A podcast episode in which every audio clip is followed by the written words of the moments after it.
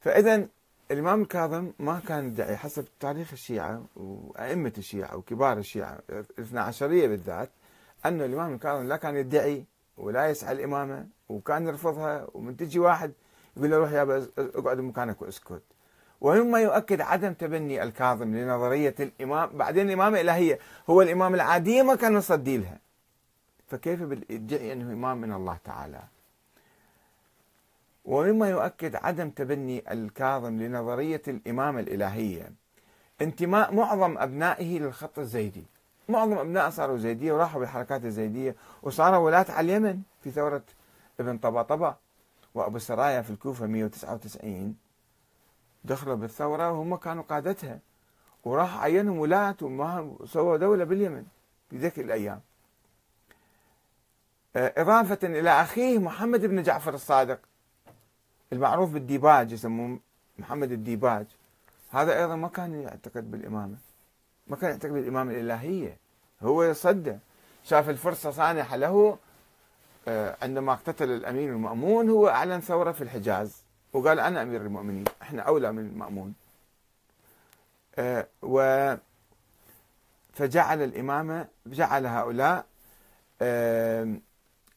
الذي خرج عفوا هذا جعفر محمد بن جعفر الصادق آه، المعروف بالديباج خرج في مكة سنة 199 نفس فترة آه، ثورة آه، أبو السرايا وابن طباطبة في الكوفة. وتلقب بأمير المؤمنين.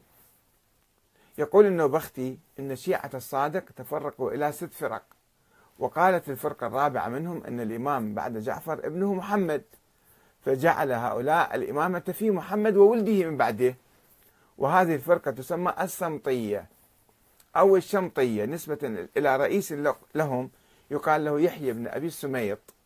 كما يقول النوبختي في فرق الشيعة صفحة 77 فأبناء الإمام الصادق ما كانوا يعرفون هاي النظرية. في حياة الصادق هو ما كان يدعيها. فهاي النظرية من ألفها من سواها كيف مشوها وعبروها وجابوها آه، إلى اليوم؟ وصارت كأنها من الثوابت.